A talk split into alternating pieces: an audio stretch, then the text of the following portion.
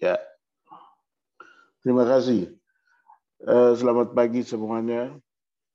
Saya percaya kita siap mendengar firman Tuhan, sebab firman Tuhan adalah kekuatan bagi kita semua.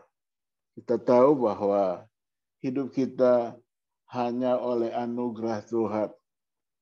Tadi kita sama-sama dengar bahwa COVID-19 di Indonesia sudah semakin menurun dan kita berharap hari-hari akan datang semakin menurun lagi. Bahkan kita siap menjadi berkat doa kita dijawab oleh Tuhan. Doa orang benar dijawab oleh Tuhan. Uh, saya siapkan firman Tuhan pagi ini adalah rukun mendatangkan berkat. Hidup rukun berkat Saudaraku yang kekasih, mari saya mau mengajak kita baca firman Tuhan yang terambil dari Mazmur 33 Mazmur 133 ayat 1 sampai dengan ayatnya yang ketiga.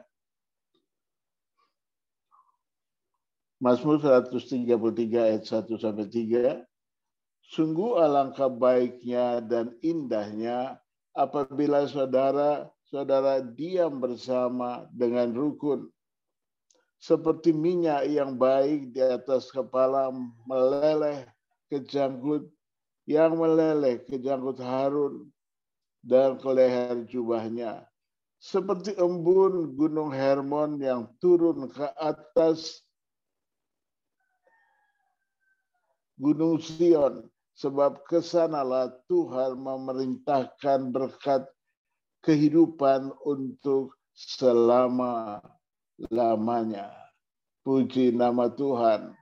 Saudaraku yang kekasih, saya yakin sekali bahwa mendengar kerukunan atau mendengar hidup rukun kita sangat bersuka cita. Karena kerukunan itulah yang menjadi doa kita setiap hari. Keluarga kita hidup rukun,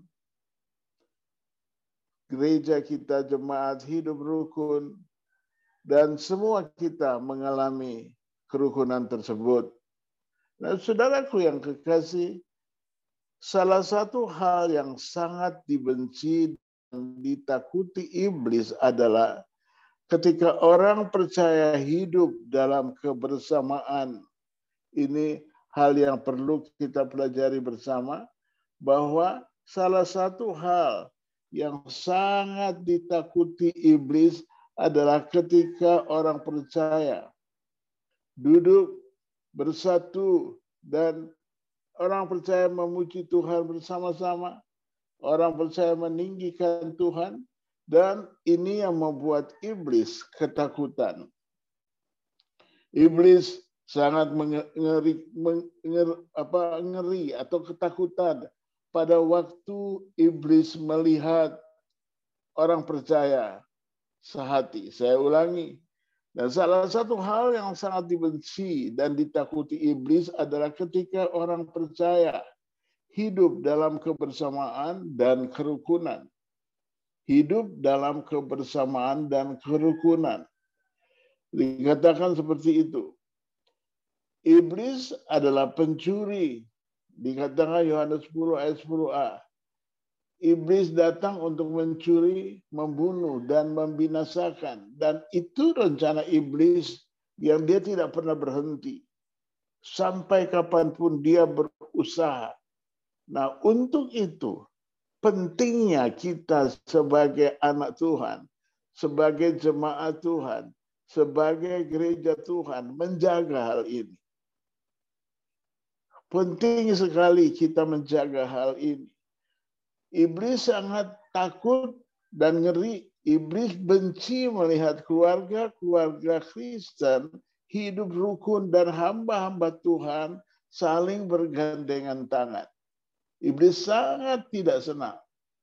Saya mau bertanya pada saudara, pernah nggak saudara datang ke satu tempat atau saudara datang ke satu rumah Lalu saudara merasakan rumah ini ini sepertinya panas atau setiap rasanya ada sesuatu yang tidak enak di dalam rumah ini.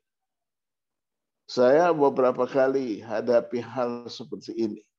Saya datang ke satu rumah, lalu saya duduk diam. Saya merasakan rumah ini uh, apa spiritnya atau atmosfernya tidak enak. Itu itu kejadian dulu, bukan baru dulu. Saya bertanya kepada yang punya rumah, si bapak ke mana? Bapak kerja. Terus anak-anak, anak-anak kalau siang sampai sore tidak ada rumah mereka, hanya ada rumah pulang jam tidur tidur. Setelah itu mereka bangun pagi, sarapan langsung pergi, nggak ada rumah dan keadaan rumah kosong sekali. Saya katakan kenapa seperti ini bu? Ya soalnya eh, saya dengan bapaknya kalau ketemu kami ribut terus. Dan anak-anak tidak suka melihat kami ribut. Saya katakan pada ibu itu, benar Bu, pastilah anak-anak tidak suka melihat keributan ayah dan ibunya. Terus saya tanya ibu itu solusinya apa? Ya, kami tinggal tunggu aja bagaimana kami bercerai supaya semua selesai. Saya katakan ibu, apakah perceraian menyelesaikan masalah? Atau perceraian akan menambah masalah di dalam hidup kita. Ibu itu diam, bertunduk dia, sudah katakan, lalu menurut Anda bagaimana? Saya bilang, ada, tidak ada satu yang tidak bisa selesai. Tidak ada satu pun masalah yang tidak bisa selesai oleh Tuhan Yesus. Ibu percaya Tuhan Yesus? Percaya. Kami setiap minggu ke gereja, saya setiap minggu komuni kata begitu kata mereka. Dari ngomongnya kan kita udah tahu gerejanya. Saya tiap minggu komuni, tapi keadaan tidak berubah-berubah. Terus saya katakan, ibu ada sesuatu dalam rumah ini yang harus dibereskan. Dia katakan, apa itu? Ya suami istri harus bergandengan tangan membereskan rumah ini. Caranya, Terus saya tunggu nanti saya datang dengan beberapa teman untuk layani mereka. Dan kami datang. Kami datang, doakan mereka, doakan rumah mereka, doakan kehidupan mereka. Kami mengurapi rumah mereka. Dan saudaraku yang kekasih tahu, anak-anak yang mengalami perubahan. Anak-anaknya mengalami di rumahnya ada Tuhan. Mereka berkata dulu waktu belum didoakan, waktu belum dilayani di rumah kami, kami nggak betah, kami pulang hanya untuk tidur. Kenapa? Karena kami tidak merasakan rumah kami ada Tuhan. Jadi kami tidak suka, kata begitu. Kami malas tinggal di rumah. Nah kuncinya ada di suami dan istri. Kalau suami dan istri bergandengan tangan menghadapi masalah, maka iblis ketakutan itu sebabnya iblis selalu mencari cara dan celah. Iblis itu kerjanya selalu mencari cara dan celah. Kadang-kadang kita tidak sadar. Waktu kita membenci seseorang, tanpa kita sadar, iblis masuk loh, kita sedang buat celah. Makanya mari kita berbuat Aku firman Tuhan berkata, hendaklah kebaikan hatimu diketahui semua orang. Kita buat damai setiap hari. Waktu kita berbuat damai, iblis ketakutan. Iblis tetap berusaha, tetapi kalau ada kuasa Tuhan bersama-sama dengan kita, iblis tidak bisa berbuat apa-apa. Iblis takut dengan kerukunan orang percaya. Iblis takut sekali.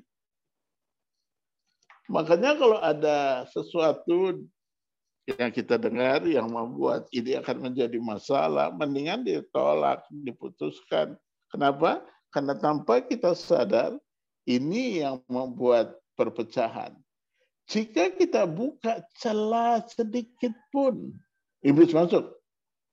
Nah, itu tujuan iblis untuk menghancurkan, membuat perpecahan terjadi.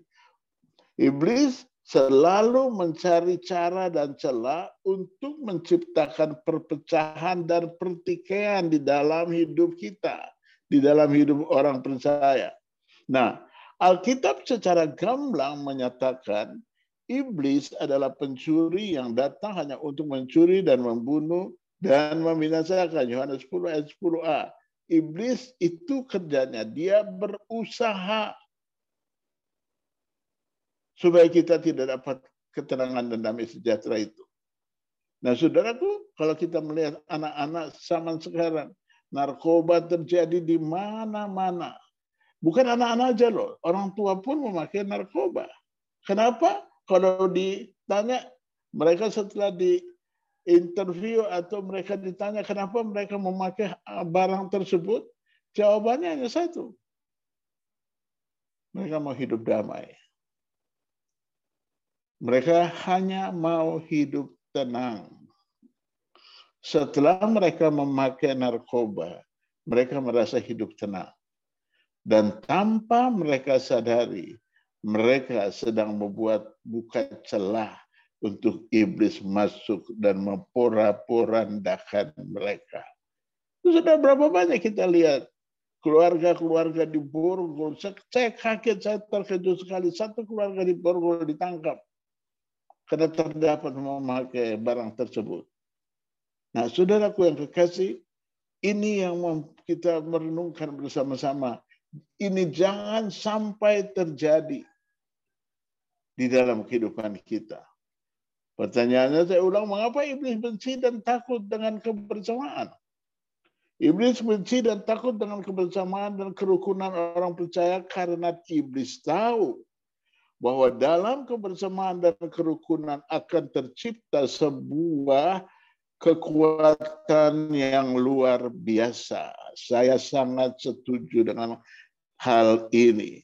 Iblis takut di mana ada kesatuan, ada kebersamaan, di situ akan tercipta kekuatan yang luar biasa. Makanya kalau kita anak Tuhan, hadapi masalah, Jangan selesaikan sendiri, cari Tuhan. Karena di dalam Tuhan ada jawaban. Cari Tuhan Yesus. Karena di dalam Yesus ada jalan keluar. Kalau kita pusing tidak bisa menyelesaikan masalah, siapa panggil hamba Tuhan atau gembalamu. Panggil. So, di dalam Yesus ada jawaban, ada kekuatan. Nah, kalau saya ulangi lagi, di dalam kebersamaan dan kerukunan akan tercipta sebuah kekuatan yang luar biasa. Sebab apa? Ke sanalah Tuhan memerintahkan berkat kehidupan untuk selama-lamanya. Di mana ada kekuatan, di mana ada damai sejahtera, ada kesatuan, di situ akan tercipta kekuatan. Dan kekuatan kita inilah yang ditakuti oleh iblis. Saudara, saya tinggal di daerah yang sangat agamawi, agama beragama sekali mereka. Tetangga saya semua orang-orang yang ya beragama. Dan waktu saya baru tinggal pertama, saya merasakan suasananya memang mereka tidak senang atau dingin terhadap kami, tetapi saya selalu bicarakan dengan istri bahwa justru kedatangan kita di sini harus membawa damai bagi sekeliling kita. Dan mereka akan menikmati kebaikan Tuhan bagi kehidupan mereka. Nah, saudaraku, apa yang kekasih, saya tinggal di sini dari tahun 2010. Sekarang tahun 2021, artinya sudah 11 tahun saya tinggal di sini. 11 tahun tinggal di sini, keadaannya semakin berubah. Keadaan kekeluargaannya semakin terasa. Kemarin pada waktu ada terjadi pencurian di depan rumah kami, ada mobil yang mau dibongkar, mau dicuri. Mereka persis di depan rumah kami. Mereka lihat saya pasang CCTV di depan rumah. Jadi mereka minta tolong bagaimana caranya supaya bisa melihat pencuri tersebut. Ya akhirnya banyak yang datang ke rumah di setel TV untuk melihat CCTV. Dan CCTV diputar melihat pencurinya datang, dua orang pencuri berusaha bongkar mobil itu, sangat kelihatan dengan jelas. Dan pencuri itu kalau lihat ke rumah saya selalu tutup mukanya, buang muka. Karena mereka tahu ada CCTV. Dan saudaraku yang kekasih, pencuri ini tidak jadi mencuri mobil tersebut, padahal keadaannya sudah sangat memungkinkan dia mencuri mobil tersebut. Dan akhirnya tidak jadi. Nah ini yang mereka katakan, kalau kita benar-benar ada kebersamaan, ada kesehatian, maka amanlah hidup kita. Nah, saudaraku yang saya kasihi, kita belajar bersama-sama. Kalau dikatakan kekuatan yang luar biasa terjadi pada waktu ada kesatuan, sebab ke sanalah Tuhan memerintahkan berkat kehidupan untuk selama-lamanya. Nah, Raja Daud mengibaratkan kebersamaan dan kerukunan itu seperti minyak yang mengalir dari janggut ke leher jubah. Ini Raja Daud menggambarkan jubah Harun dikatakan Harun adalah imam besar sehingga minyak yang dimaksudkan di sini adalah minyak urapan yang mengalir saat prosesi pengurapan imam besar Harun. Tentunya minyak urapan dan prosesi pengurapan imam besar ini sangat luar biasa. Luar biasa indahnya dan baiknya.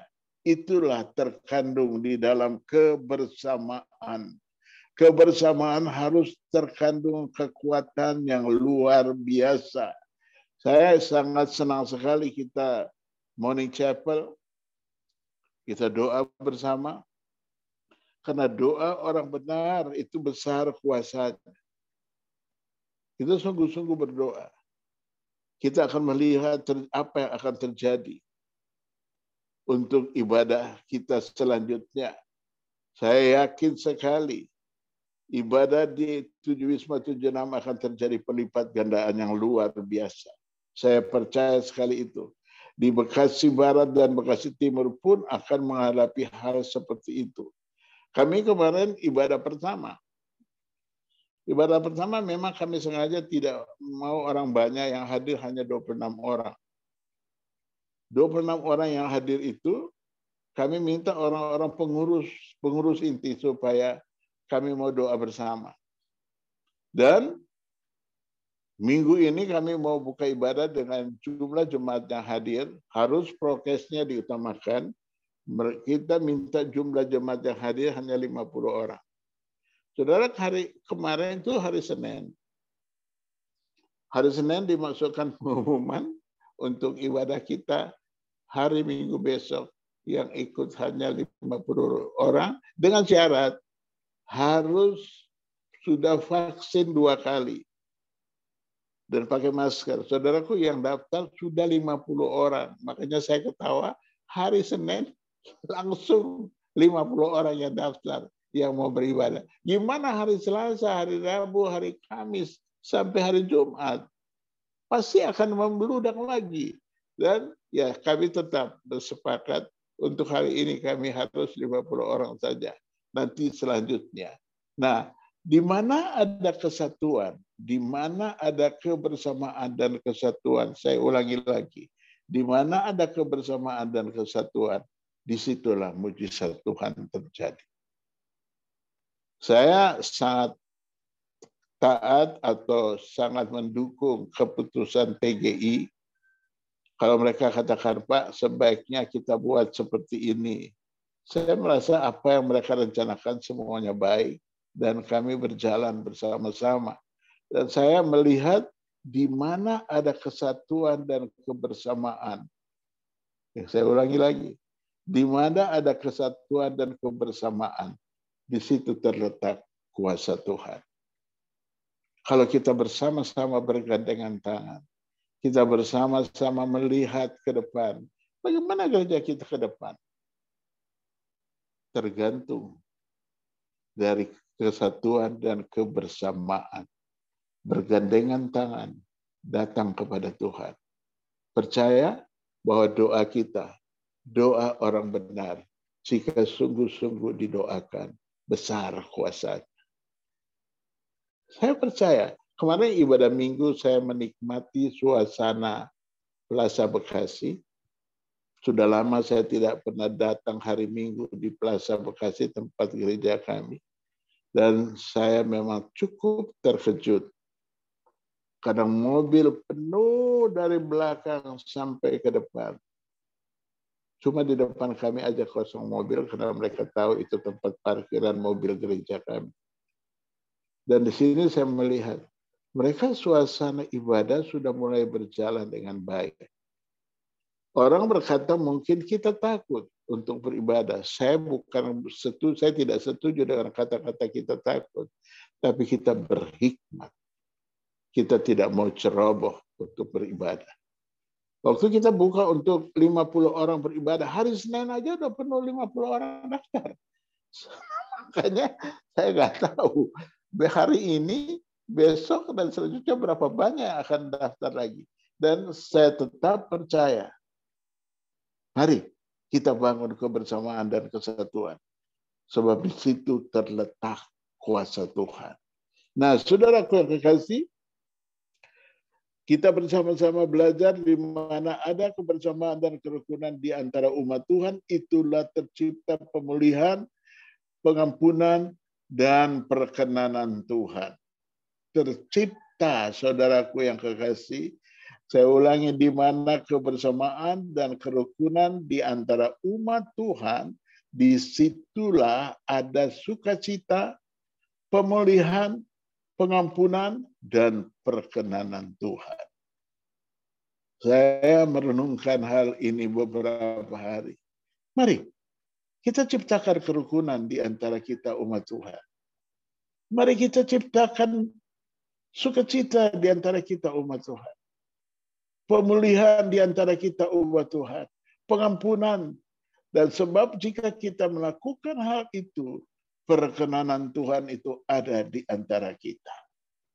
Saudara, saya yakin sekali kita akan akhiri tahun 2021 ini dengan berkata, Yesus keluar biasa. Dia menjawab doa kita. Doa kita selama bertahun, satu tahun penuh, kita berdoa dengan sungguh-sungguh. Nah, doa kita dijawab oleh Tuhan. Jangan takut, jangan bimbang, jangan kecewa. Sebab Tuhan hadir dalam doa kita. Pagi ini pun Tuhan ada bersama-sama kita. Tuhan siap memberkati kita. Nah Raja Daud juga mengibaratkan kebersamaan dan kerukunan seperti embun Gunung Hermon. Gunung Hermon adalah gunung yang memiliki ketinggian 2.700 meter. Saya pernah ke Gunung Hermon dan gunungnya itu indah sekali. Dan saudaraku dari atas gunung melihat ke bawah itu pemandangan yang sangat indah sekali.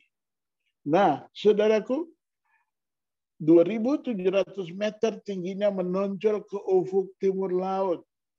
Salju menyelimuti puncak-puncaknya.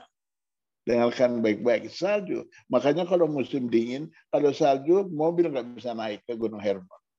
Dikhawatirkan tergelincir. Kalau dikatakan menonjol ufuk timur, salju menyelimuti puncak-puncaknya, menutupi puncak-puncaknya yang tinggi sampai pertengahan musim panas. Kalau kita pergi di pertengahan musim panas, kita bisa naik ke atas, karena salju sudah mulai kurang, menurun, dan kita bisa sampai di Gunung Hermon. Gunung ini terlihat dari tempat yang sangat jauh ketinggian yang mengesankan air berlimpah-limpah. Air berlimpah-limpah dari gunung inilah sumber air bagi Danau Galilea yang kemudian mengalir melalui bukit-bukit Sion. Seperti yang dinyanyikan pemazmur. Embunnya juga menyegarkan tanaman dan membasahi semua pohon-pohon yang ada di sekitarnya. Saudaraku yang saya kasihi, ini berbicara tentang suatu kehidupan yang dampaknya dapat dirasakan oleh orang yang ada di sekitar kita. Saya merenungkan kata-kata yang saya catat ini. Dan saya mau ingatkan kita, kehidupan kita pasti bisa dinikmati oleh orang-orang yang ada di sekitar kita. Kalau kita sungguh-sungguh. Mari saya belajar kita di pagi yang ini. Ini berbicara tentang suatu kehidupan yang dampaknya dapat dirasakan oleh orang-orang yang ada di sekitar kita. Semua orang yang ada di sekitar kita merasakan ada kasih, ada damai sejahtera. Nah, jika kita melakukan hal ini, iblis sudah kita kalahkan. Kalau dalam hal ini kita tidak perlu lagi berbicara bagaimana iblis mengganggu kita, iblis mencoba-coba, tidak perlu lagi. Iblis sudah dikalahkan kok. Tinggal kita harus hati-hati. Kita jangan buka celah, itu penting. Kita jangan buka celah. Karena jika kita buka celah, kita sedang membinasakan diri kita. Nah, kita harus hati-hati. Kesatuan, bersama-sama kita bergandengan tangan, di situ terletak kuasa Tuhan yang luar biasa. Mari kita bangun kesatuan. Mari kita bangun kebersamaan. Mari kita bangun hidup rukun. Mari kita bangun damai sejahtera. Mari kita menciptakan suasana surga mulai dari hidup kita sehingga berkumpul dengan jemaat di gereja, berkumpul dengan teman-teman melalui Zoom, kita menikmati suasana surga karena Yesus hadir di antara kita. Doa kita dijawab oleh Tuhan. Doa kita pasti dijawab oleh Tuhan. Jangan pernah takut. Jangan lihat ke belakang. Saudaraku yang kekasih, berbeda kehidupan kita. Karena hidup kita sudah diubahkan oleh Tuhan. Dan doa kita dijawab sama Tuhan. Jangan lihat ke belakang. Jangan lihat iblis. Iblis memang pengacau. Iblis memang istilahnya receh. Ngapain kita lihat iblis? Kita lihat Tuhan. Iblis menakutkan. Iya, kalau kita buka celah. Tapi kalau kita tidak buka celah, iblis tidak berani mengganggu kita. Iblis tidak berani mendekati kita jika kita buka celah. Mari kita membangun kesatuan, kesepakatan, bergandengan tangan sebab di situlah terletak kekuatan. Mari kita butuh kekuatan. Kita butuh kita diberkati Tuhan. Kita butuh doa kita dijawab dengan Tuhan. Jangan simpan, jangan tahan hatimu. Kalau kau ada yang tidak beres hatimu, satu terhadap yang lain, bereskan. Supaya kita dapat bergandengan tangan. Waktu kita bergandengan tangan, di situlah terletak kuasa Tuhan. Dalam rumah tangga pun demikian. Suami istri bergandengan tangan, anak-anak menikmati Tuhan di dalam rumah tangganya. Anak-anak dapat melihat ayah dan ibunya. Mereka mengatakan ada Yesus dalam ayah dan ibunya. Kalau ayah dan ibunya bergandengan tangan, rukun bersama, maka terjadilah mujizat yang luar biasa. Mari, saudaraku yang saya kasihi, saya percaya kita butuh hidup kita diberkati Tuhan. Kita butuh membangun kerukunan dalam kehidupan kita. Sehingga melalui kerukunan kita, Indonesia diberkati Tuhan. Melalui kerukunan kita, kita membangun hubungan dengan Tuhan. Seluruh lingkungan kita mengalami Tuhan. Karena Tuhan itu baik. Amin. Kita berdoa. Terima kasih Tuhan Yesus. Aku mengucap syukur kepadamu. Bahwa kasihmu sungguh amat luar biasa. Nah firman Tuhan pagi ini mengajar kami untuk kami mau bergandengan tangan sehati. Kami mau membuka diri kami satu dengan yang lain. Saling menerima satu dengan yang lain.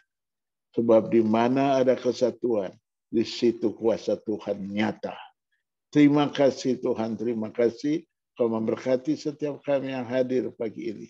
Setiap kami yang beribadah pagi ini. Tuhan sucikan dan kuduskan kami. Sehingga hari-hari akan datang. Kami akan semakin menikmati kebaikan Tuhan. Hamba mengucap syukur dalam nama Tuhan Yesus. Saudara sebelum saya tutup, saya ingatkan kita untuk doa besok pagi kita siapkan hati kita untuk kita doa besok pagi. Kita mau siapkan hati kita untuk kita mau diberkati Tuhan. Agar pertemuan besok pagi lebih dahsyat lagi. Ada mujizat Tuhan terjadi. Saudara angkat kedua tanganmu dan terimalah berkat Tuhan. dengan sungguh-sungguh melekat kepada Tuhan. Percaya bahwa di dalam Tuhan ada kuasa, ada sukacita dan damai sejahtera. Bergandengan tangan, saling mengasihi satu dengan yang lain. Maka doa kita menjadi doa yang luar biasa. Aku memberkati anak-anak Tuhan, jemaat yang hadir pagi ini. Tuhan berkati, Tuhan sucikan, Tuhan kuduskan. Hidup kami untuk memuliakan Tuhan. Aku mengucap syukur dalam nama Tuhan Yesus. Aku berdoa. Amin.